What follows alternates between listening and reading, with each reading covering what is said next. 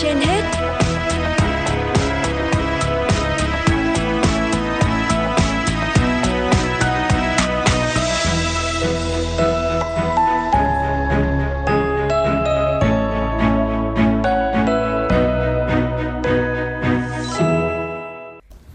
Thu Minh và Lê Thông xin chào quý vị thính giả đang theo dõi chương trình Sức khỏe trên hết của Đài Phát thanh và Truyền hình Hà Nội.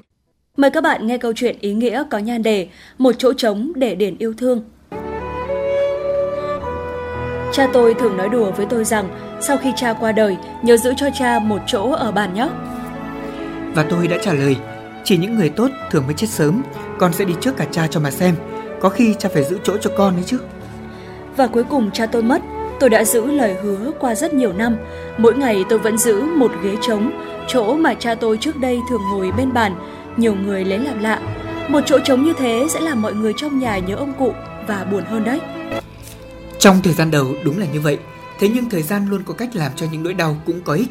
Tôi đọc trong một cuốn sách rằng theo tục lệ cổ xưa vào ngày lễ Giáng sinh, hãy để một chỗ trống ở bàn ăn để gia đình có thể mời một người khách nghèo không có gì để ăn.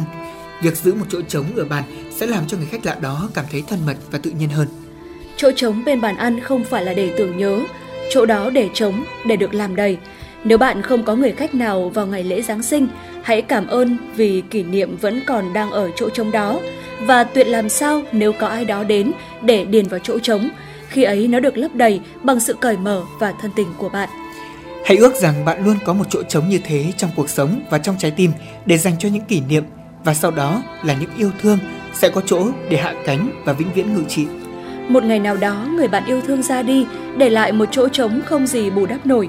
Cuộc sống vẫn tiếp diễn, nỗi đau có thể nguôi ngoai, thời gian có thể giúp bạn xóa nhòa nỗi buồn, vết thương của bạn được làm lành. Nhưng đừng quên đi những hồi ức, kỷ niệm đẹp đẽ với cả tình yêu thương. Đó sẽ là động lực để bạn tiếp tục bước.